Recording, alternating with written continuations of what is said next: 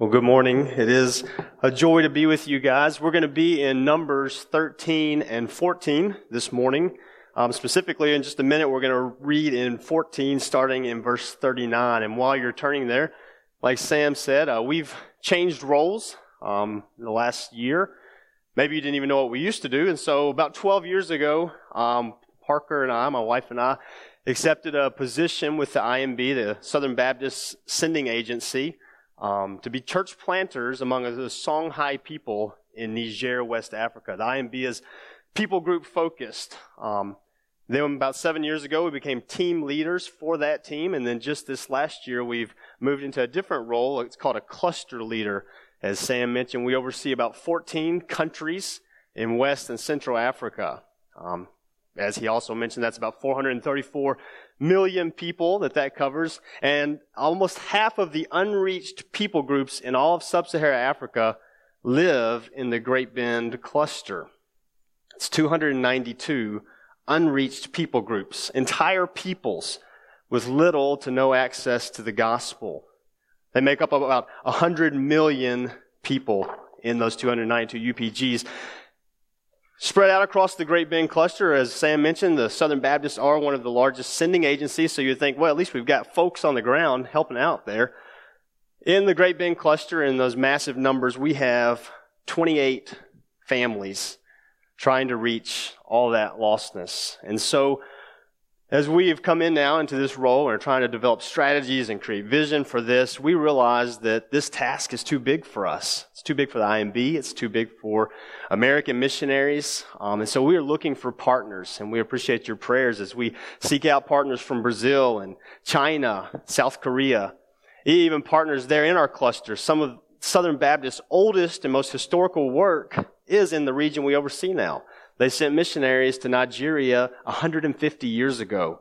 And so we're trying to partner even with those brothers as we engage lostness, as we equip believers, and as we hopefully empower local churches towards the missionary task. So thank you so much for your prayers for us, for the peoples of the Great Bend cluster. Thank you for giving to the Lottie Moon Christmas offering, to the cooperative program that make it possible um, for my wife and I and about 3,000 missionaries across the world to do what we do. And then above and beyond that, Sovereign Grace um, helped us send a family to Nigeria that would be a catalytic partner as we try to engage Nigerian Baptists to help in this missionary task. Um, Sovereign Grace made a gift to us so that we could send a family there who's going to be an important catalytic role in helping us do that. So thank you for your gospel partnership. This morning, as I mentioned, we're going to be in Numbers. We're going to start um, Numbers 14, verses 39 through the end of the chapter. If you don't mind, would you stand in honor of reading God's Word? Numbers 14, 39. Moses writes this as he's carried along by the Holy Spirit. When Moses told these words to all the people of Israel, the people mourned greatly. And they rose early in the morning and went up to the heights of the hill country, saying, Here we are we will go up to the place that the Lord has promised, for we have sinned. But Moses said, Why now are you transgressing the command of the Lord? When, when, when that will not succeed. Do not go up, for the Lord is not among you, lest you be struck down before your enemies. For there the Amalekites and the Canaanites are facing you, and you shall fall by the sword. Because you have turned back from following the Lord, the Lord will not be with you. But they presumed to go up to the heights of the hill country although neither the ark of the covenant of the Lord nor Moses departed out of the camp. Then the Amalekites and the Canaanites who lived in that hill country came down and defeated them and pursued them even to Hormah. Let's pray. Father, what an honor it is this morning to open your word with your people with the hope and the expectation that you will conform us more and more into the image of your Son through the work of your Spirit. So we ask that you would give us eyes to see and ears to hear, that for your glory and our good. In Jesus' name, amen. You can be seated.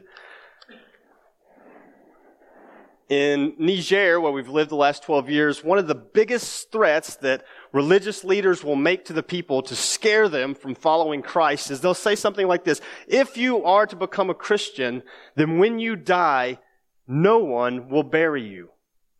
That might not seem like a, a big threat to you, but for the Songhai people, this is huge, and it's a real barrier that has kept a lot of people from following Christ. This was the exact threat that a man, some of you have heard the story of, a man named Ibrahim, one of my best friends, and his wife Hure, they heard this countless times when they were following Christ. But to the dismay of these leaders, and despite numerous threats, they continued to follow Christ with steadfast joy. Then uh, a few years later, Hure, Ibrahim's wife, she got sick. She passed away. And it was like these religious leaders in the village there, they finally had the sermon illustration they'd been waiting for. So while Ibrahim's still in his grief, they gather a crowd at his home and they begin to speak to this crowd and they say, don't you see what happens when you follow this path? Now, can't you see what happens when you abandon the faith of your fathers? Death, curses. And then they turned to Ibrahim and they said to him, your foolishness has cost your wife her life. And while she ought to be left on the ground to rot like a donkey or a dog, if you'll return to the faith of your fathers, if you'll return to your senses, we'll help you bury this wife of yours. Ibrahim, this poor, weak farmer, he looked right at these men, the most powerful men in his village, and he said, if I have to bury her by myself, I will, but there's no way I'm turning my back on Christ, Him who saved me and has given me life. It was an amazing thing, but then something incredible happened. One by one, others there in that crowd that day who had confessed Christ, but up until this point had been fearful to make that public out of fear of a moment just like this, one by one they began to step out and they gathered around Ibrahim and together they went and they buried Hure's body. And something began that day that almost nobody noticed. These, these men, they had, had lost one community. That was clear. That was obvious. But what was less obvious, at least that day, was that they had found a new one, a better one, one that would endure long after the Songhai kingdom had faded. This little outcast group of some of the poorest people on the planet, they began to come together regularly around a common table, a common confession. They began to make disciples. They began to send out cross-cultural workers to sworn enemies. They, they made disciples who made disciples who planted a church in terrorist occupied land. See, that's the upside down nature of the kingdom of God. Something that starts out so small, so weak, so seemingly insignificant, begins to grow and mature until you look up one day and it's an unstoppable force. This is the way of kingdom advance. This is how Jesus said the kingdom of God would grow. It wouldn't come immediately with power and strength, but rather it's more like a mustard seed. It's like a little bit of yeast. There's mystery in the counterintuitive way that the kingdom advances.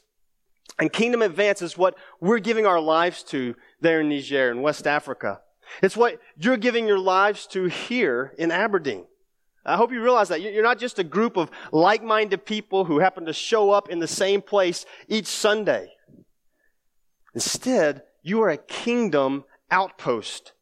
So that what goes on in here with this particular body, when you assemble and when you are equipped and when you are sent out for the work of ministry, this is a testimony to this city and this community of what the kingdom of God looks like. So this morning, as we think about how the kingdom of God grows in the world, I want to suggest the following statements. It's going to kind of serve as our foundation this morning. And that is simply this. The kingdom of God, I believe, advances when the people of God believe the promises of God and go out with and in the presence of God. I think we see this truth all over the pages of scripture, but where I want to focus our attention is the 13th and 14th chapter of the book of Numbers. Now we're jumping right to one of the most pivotal moments, not just in the book of Numbers, but really in the entire history of God's people. So it's important we remember, remember how we got here, which takes us all the way back to Genesis 12. You'll remember what happens there. God calls a, no, a pagan nomad with a barren wife, and he says to them that your offspring, through him, all the families are going to be blessed. The Lord promises Abraham a great name, a great people, and a great place. It says Abraham's descendants will be more numerous than the stars, and they're going to dwell in a land that flows with milk and honey. In chapter 15 in Genesis, there at the beginning of this covenant, God says something interesting to Abram. There in verses 13 through 16, he says, this people, this people I'm promising you, they are going to be aff- afflicted. They're going to live as sojourners in a land that is not theirs for 400 difficult years before they return to this promised land. Then through incredible events in the lives of Isaac, Jacob, his sons, especially Joseph, God carries out his sovereign plan. The book of Genesis ends with the beginnings of this great people living as sojourners in a land that is not theirs, namely Egypt. The first two chapters of the book of Exodus, it covers 400 years. It shows this people of God suffering great affliction at the hand of the Egyptians. God hears the cry of his people for rescue. He remembers his covenant with Abraham. Then God delivers them from slavery. They cross the Red Sea. They receive the law. They construct the tabernacle. God gives them bread from, from the sky. He gives them water from rocks. He leads them through the day by a cloud, through the night by fire. He does all of this until we get to the edge of the promised land where we come to our text this morning. Chapter 13, verse 2. The Lord says to Moses, Send men to spy out the land of Canaan, which I am giving to the people of Israel. And so spies go in, and in verse 22, they, they go to Hebron. This is now the exact place that Abraham had been standing when God told him in Genesis 13, 14 to lift up your eyes north, south, east, west, all this land that you see, I'm going to give to you and your offspring forever. The spies get to that spot where the promise began. And God has been faithful every step of the way, doing exactly what he said he would do. The spies return. They show the people the fruit of the land. They report that this is indeed a land flowing with milk and honey.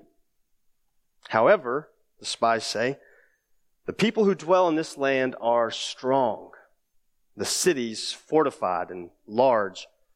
Caleb stands up. He tries to intervene, but these other 10 spies say, not only is this land full of dangerous enemies, they're giants. The people are upset by this report. They say they, they wish they had died in Egypt. Joshua stands up, joins Caleb now in a final appeal for the people to trust in God. He reminds them not to be afraid. He says, the Lord is with us. The people respond to this message by picking up stones to kill them. There's this incredible scene where Moses intercedes for the people. God receives Moses' intercession, but he declares a judgment he says, No one who saw my glory, no one who saw his glory, and the signs that he did in Egypt and in the wilderness will see the land that he swore to give their fathers. Because every person 20 years and older will die in the wilderness, except for Joshua and Caleb. And their little ones, the ones that they were so fearful would die here, they're going to be the ones who walk into the promised land. This announcement obviously saddens the people so they determined, where we got to our text where I read, they determined to rise up for themselves and to go and to take this promised land. Yet the Lord is not with them. And this chapter, it ends with Israel defeated in battle, standing on the outside of the promised land, where they're going to remain for the next 40 years until an entire generation dies in the wilderness. Now, now why is this important for our time this morning? As we seek to give our lives to kingdom advance, we must be extremely clear in some areas that I think we've just seen Israel forget or forsake, because I believe these are going to be the exact same areas that you and I will be tempted to forget and forsake. People of God, promises of God, presence of God. All of these must be present and they must be present at the same time. You miss one and it short circuits the whole thing. So I want us to go through these each one by one. The first component, the people of God. This is about our identity. We, we must know who we are. And that sounds like a simple question, but this has led to much confusion over the years. Identity is critically important for us to understand. And to best understand it, G.K. Beale suggests this. He says, to understand our identity, every Christian must ask God the same two questions that Moses asked God there in Exodus 3. You remember those two questions? He asked God, who am I? And who are you? And the answer to that second question gives us everything we need to answer the first question. We can only understand ourselves as we understand who God is. In other words, true knowledge of ourselves only is found in true knowledge of God. God tells Moses what he's going to do. Moses says, I can't do this. What's God's response? You're not going to do this. I am. Like Moses' entire calling, his, his whole identity wasn't in his abilities, but rather it was wrapped up in and an overflow of who God is. This isn't true just of Moses. This was true for the people of God as well. The people of God's identity should have been wrapped up in and viewed through the lens of who God is. But over and over and over again, what do we see? We see Israel in rebellion constantly, consistently, and their sin, however it manifests itself, it always begins the same. It always begins with them denying who God is, denying God's character, which inevitably leads them to forsake who they are, forsake their identity. This is not the first time we've seen this play out. In fact, this echoes all the way back to the garden. This is how sin enters the world. I want you to see how this works in the opening chapters of Genesis. If you remember Genesis 1, we see this universal scope of creation. And every time we see the name of God, Moses uses Elohim to describe the God of creation. And F. F. Bruce says Elohim occurs when the scriptures are referring to God as a transcendent being who is the author of the material world, yet one who stands above it. So Elohim, God in our English translations, that refers to an infinite and all-powerful God who is the creator of the whole universe. So this is an appropriate title, especially in Genesis 1, as we see just the wide scope of God's creation. But then you notice if you look in Genesis 2, Moses narrows the focus onto man and woman, not the entire cosmos. And there's a shift in the designation of God as well. Starting in verse 4, every time Moses mentions God now, it's always Lord God or Yahweh Elohim in Hebrew. Now, Yahweh, as you know, is the covenant God of Israel, the personal and intimate God of His chosen people. So combined, Yahweh Elohim is this robust picture of who God is the all-powerful creator, sustainer of the universe, sovereign in every way, eternal, unchanging, but also the personal and intimate God of a specific people, his people, who he loves. So all through chapter 2, Moses speaks of the Lord God. We see it 11 times there, even chapter 3, the first time, Lord God. This is why the first recorded words of the serpent ought to be shocking to us. Like Moses is making a huge point in the text for anybody that's paying attention. Listen to the serpent's words. The serpent comes to Eve, the woman, and he says, Did God actually say? You see what's going on? Yeah, the serpent is trying to get them to doubt God's word, but notice the subtle way he goes about that with an assault on who God is. Like the enemy intentionally refuses to speak of God as Yahweh Elohim, referring to him simply as Elohim. Now remember, Elohim is an accurate term for God. He's not lying here, but it's a generic term that while it does describe his infinite power, it's not, it doesn't carry what Yahweh does, which is the personal, covenantal, intimate God. So, so look at the satanic deception. It, it seems subtle, but it's deadly. Our enemy seems to be okay with Adam and Eve knowing God as a powerful yet distant creator. He seems okay with that. But he is working hard to have them doubt God's goodness and his intimate and personal love and care for them. His tactics work. Look at Eve's response. We can eat from the trees of the garden, but God did say. Eve also has designated God without the name Moses is giving us there in chapters 2 and the first part of 3. Adam and Eve, they deny God's character, they forsake their identity, and we know they reject God's authority. And all creation falls with them. And now here we are, so many years later, and we see the same sin manifesting itself all over again. The people of Israel, their great sin in our text this morning, it isn't that they're fearful of the peoples of the promised land. Like their sin isn't just that they're scared of giants, but rather their sin begins with doubting who their covenant God is. Listen to their words there in chapter 14, verse 2. They say, Would that we had died in the land of Egypt. Would that we had died in this wilderness. Why is the Lord bringing us into this land to fall by the sword? Our wives, our little ones will surely become a prey.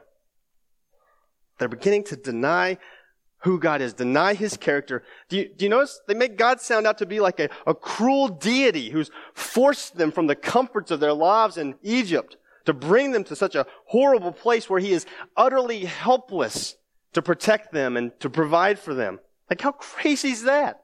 Like think of all that God has done for them and revealed to them.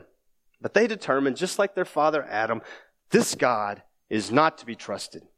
So watch how this works. They deny God's character and immediately we see them forsake their identity. The very next verse, what are they saying to one another? It would be better to go back to Egypt. And it would be better for us to appoint for ourselves a new leader. Like that would be better than to follow Moses into that land. Do you hear what they're saying? The people of God are saying, we'd rather be Egyptians than Israelites. They've, they've convinced themselves somehow it's better to be an Egyptian slave than the people of this God. They have fundamentally rejected and rebelled against their identity. They tell themselves, this God is not good. He is not faithful. He is not in control. He is unable or unwilling to protect and provide for us. They deny God's character and they forsake their identities. And it's easy to look at them and say, how, how foolish of them. But what about us? What about you and I? I mean, we have received more revelation than these Israelites as God has revealed himself ultimately in Christ. We have the indwelling Holy Spirit living inside of us, guiding us, conforming us more and more. And yet, how often and how easy is it for us to begin to deny and forget who God is and therefore to forget who we are in Christ? Have you forgotten? Those of you this morning who have confessed Christ, have you forgotten who you are in Christ? Bible tells us God chose you in Christ before the foundation of the world. He knows you intimately. He knows how many hairs are on your head. Have you forgotten that even when you were dead in your sins and trespasses, when you were clinging to filthy rags, when you were living as an enemy of God, deserving his righteous wrath, even in that state, God made you alive, giving you his only son so that you would not perish but have everlasting life. Have you forgotten that in Christ you are now a new creation, a child of God, a co-heir with Christ? You are firmly in his hand and no one can snatch you out. Have you forgotten that in Christ you have full assurance of eternal life, like you will be raised from the dead at the coming of the Lord? He's preparing a place for you that where he is, you might also be. Have you forgotten that in Christ you've been saved by grace, justified by faith? Nothing can separate you from his love for you in Christ Jesus. He will never leave you or forsake you. Have you forgotten that in Christ sin is no longer your master? There's no, now no condemnation for you as all of your sins are fully paid for and forgiven. In Christ, you are the righteousness of God. That's who you are. And yet, how often do we look at our current situation, our current circumstances, and begin to doubt He's really good? Begin to doubt that He's really in control? To doubt that He sees me and is working all things, even my suffering, even my trials, that He is working all of that for my good and His glory. Or maybe for some of you to even doubt that His grace is sufficient. That, somehow it's, it's still up to you to pick yourself up by the bootstraps and to clean yourself off and dust yourself off and earn this salvation. See, those are all fruits from the same satanic root of the temptation in the garden as your enemy is seeking to get you to deny who God is and therefore to forget and forsake who you are. And when you do that, you'll find your identity in all sorts of places. I think Paul understood this temptation was real for Christians. I think he knew exactly how easy it would be for us to slowly and subtly drift away from who we are in Christ and begin to find our identities in all sorts of other things. And this is why his testimony in Philippians 3, as he begins to list all of these good things, and that's key. He's not talking about evil things there. He's not talking about bad things. If you read through the list, I mean, Paul talks about his family heritage. He says, I'm from the line of Benjamin. He talks about his social status. I'm a Hebrew of Hebrews, his biblical knowledge. He says, a Pharisee. He talks about his religious activity, how he was zealous. He even talks about his moral lifestyle, that he was blameless. So family heritage, social status, biblical knowledge, religious activity, moral lifestyle, these aren't bad things. But as good as these things were, Paul understood that his identity was not in them and could not be defined by them.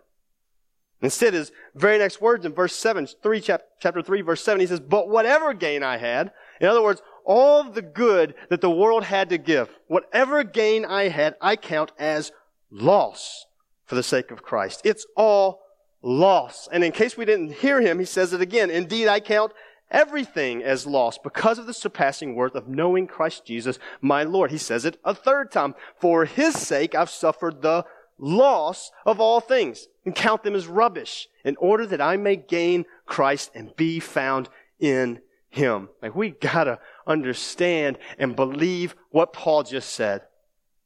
Because he just took all the good things like all the valuable things in this life, all the things that you and I will be tempted to seek out and to try and find our identities in, and he called them rubbish. And that's our English translations being polite. He, he says, I would gladly lose all of those things. Why? Verse 10, so that I may know Christ. Like Christ was his life. Christ was his identity. Paul knew the only way to know who he is was to ever know deeper who Christ is. This is so important for us. It's so critical for us to get because here's the danger. You can have all the things in this world. You can have a good family life. You can have a, a good name, good social status. You can even have biblical knowledge. You can have religious activity. You can have a good moral life. You can have all of that and still not have Christ. So hear Paul's pastoral plea to you this morning. He says, this is for your good. Like Paul knows if your joy and your identity is in stuff or status, well, that can be lost. That can be taken away or stolen. And Paul is showing us a radically different way to live, a sure way to have true joy and true contentment. Because when Christ is your life, when Christ is your identity, then nothing this world can do can rob you of your joy. Can't rob you of your hope. It can't rob you of your peace. Why? Because you already have those things in Christ. And nothing can take that away from you. Sickness can't take that away from you. Poverty can't take that away from you. Death can't take that away from you. Nothing can. First and foremost, so much so that it makes everything else look like rubbish. You are in Christ, the covenant people of God. We can't forget this. Otherwise, it will lead us to reject God's authority. And that brings us to the second component, the promises of God. This is a question of our mission. We must know what it is that God has called us to do. We have to know who we are, our identity, and we have to know what we're to do, our mission. So notice in the text, the people of God, they've denied God's character, they've forsaken their identity, and that immediately leads them to reject God's authority. They reject the plan of God, and they reject the man of God. They don't want to be the people of God, and they refuse to believe the promises of God. And in so doing, they have rejected their calling. In forgetting who they were, they've forsaken what God had so clearly called them to do. Remember, taking this land wasn't just about them. In fact, from the beginning of the promise, this was never just about Israel. God tells Abraham that through his offspring, all the families of the world will be blessed. God sends Moses to Pharaoh to say, let my people go. Why? So that they might worship me. Even in Exodus 19, it says they're going to be a kingdom of priests. Why? For the nations, like mediating God's blessings to the nations. Even Psalm 67, Lord, bless us, make your face shine upon us. Why? So that your name might be known in all the nations. Taking the promised land wasn't just about them having a nicer place to live than Egypt. It was part of God's plan for his people to bring blessing to the world. To go back to Egypt now is to reject their clear calling, which was never about their comfort. It was never about their safety or their security, but rather was always about God's name being worshiped and praised among all the nations. They reject this. They forgot who they were. They forsook what they've been called to do. Again, remember, these, these spies that went into the land, they're standing in Hebron.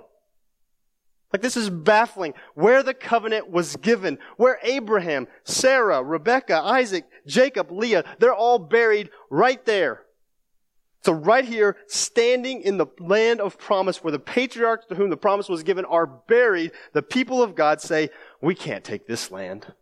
We won't take this land. And the Lord says to Moses in verse 11 that because these people don't believe him, because they don't believe his promises, he says, I'm going to destroy them all. And he's going to make Moses into a greater nation. And it seems that this is Moses' chance, right? To, to get rid of these people, to get rid of these rebels and, and to enjoy the promises of God without them. Moses doesn't do that though, does he? Look at the text there. He pleads with God. He intercedes for these people. And notice how he pleads. This is key. Moses doesn't come to God and, and say, but these people are really a good people. You just got to get to know them a little better. He doesn't say, but they're really genuinely repenting this time, not like the last 400 times.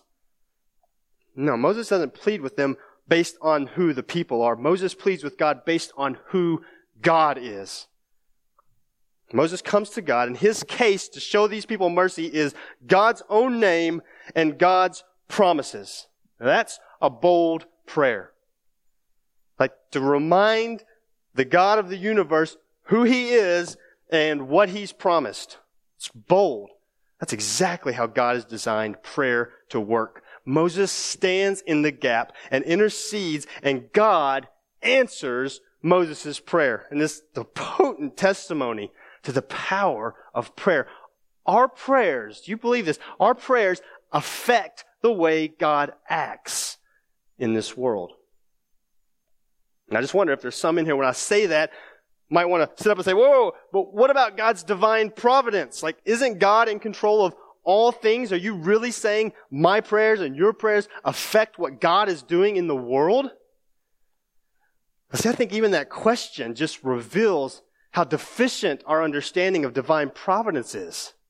Like God wills ends and God wills means. Like this is why we must pray for the 2.9 billion people who have little to no access to the gospel. You must stand in the gap for them. God wills for the nations to know his name, and God wills for his people to go and proclaim his name. Or as David Platt likes to say, God wills for the nations to see his power, and he wills for his people to plead for that power. See, a right doctrine of providence ought to result in more praying, not less.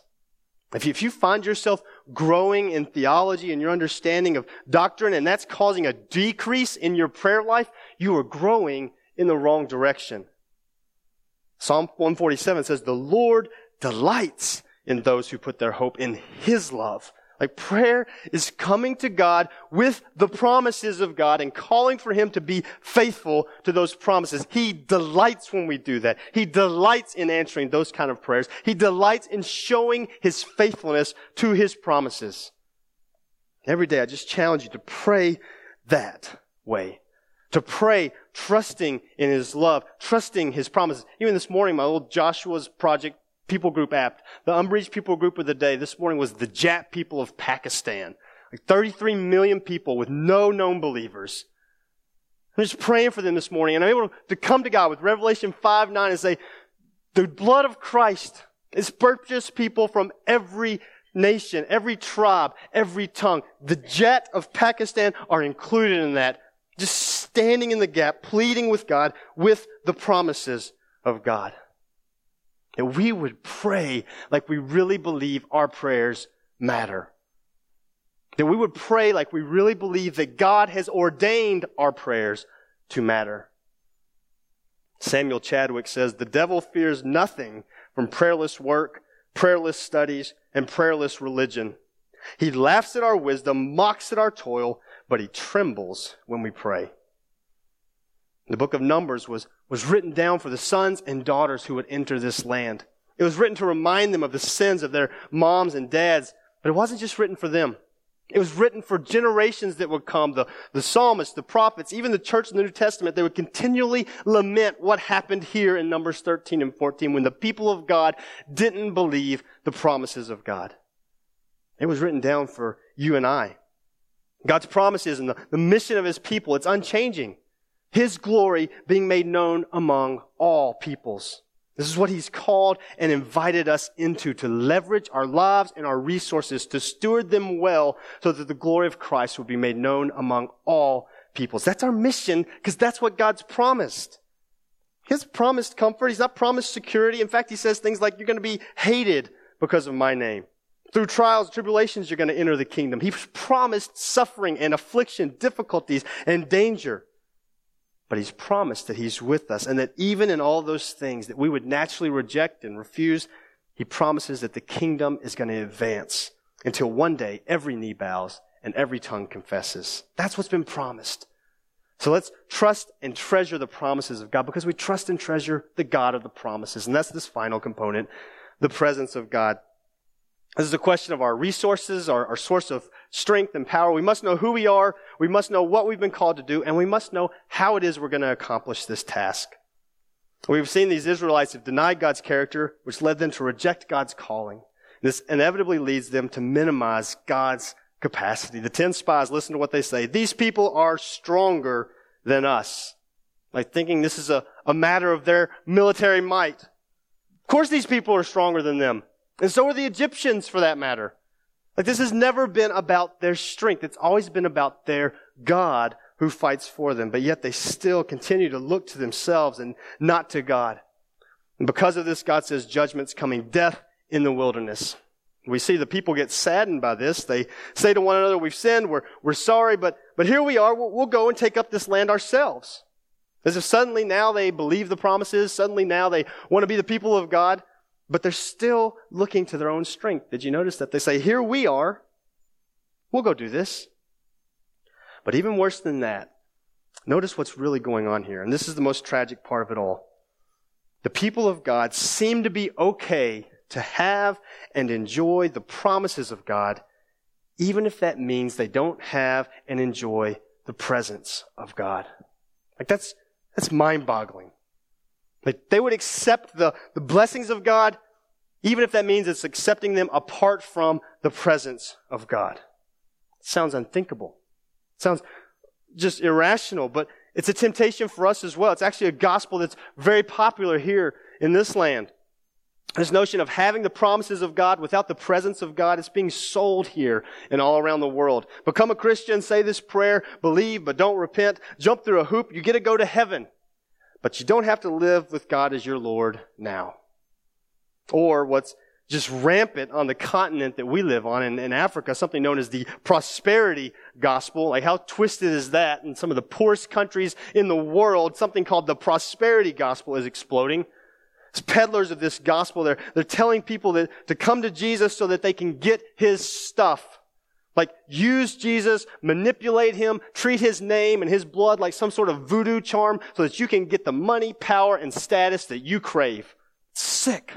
It's damnable. You don't come to Jesus to get his stuff. You come to Jesus to get Jesus. Like, he's the end, not a means. And standing on the edge of the promised land, the people of God have forsaken their identity. They've abandoned their calling. But they're still wanting to reap the blessings of God apart from the presence of God. They missed the whole point. Like, the presence of God is the blessing of God. We can't do anything without the power and presence of God, and we shouldn't want to do anything without the power and presence of God. And this is the message we see all across the pages of the book of Acts. These first believers, they remain utterly dependent upon and desperate for the Spirit of God. We see that beginning there, the day of Pentecost, this Jewish feast that brought together Jews from all over the world, celebrated 50 days after Passover. At this time in the first century, Pentecost was considered the anniversary of the giving of the law at Mount Sinai. It's a celebration of that moment when God gives his people the law. You remember there in Exodus 19 through 32, you have God descending on Mount Sinai with this huge noise and fire. It's this intense scene. People can't get near it. Exodus 20 through 31, God gives the law and instructions on the tabernacle. Then in chapter 32, the people worship a golden calf. Judgment comes. And Exodus 32, 28, there's this little note in the text. Moses commands the sons of Levi to strike down these rebels. And it says that day, about 3,000 people died. So now here we are, first Pentecost after Jesus' resurrection. All these Jews are gathered in Jerusalem. They're celebrating and remembering those events when what happens in Acts 2?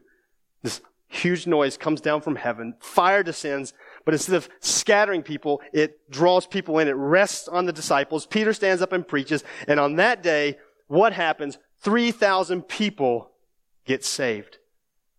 Peter stands up and preaches, and all these Jews who are remembering a day, the giving of the law, when 3,000 people died by the fire of the judgment of God, 3,000 people are saved by the fire of the grace of God. That's why 2 Corinthians 7 8, Paul writes, The ministry that brought death was engraved in letters of stone, but the ministry of the Spirit is more glorious because it brings life.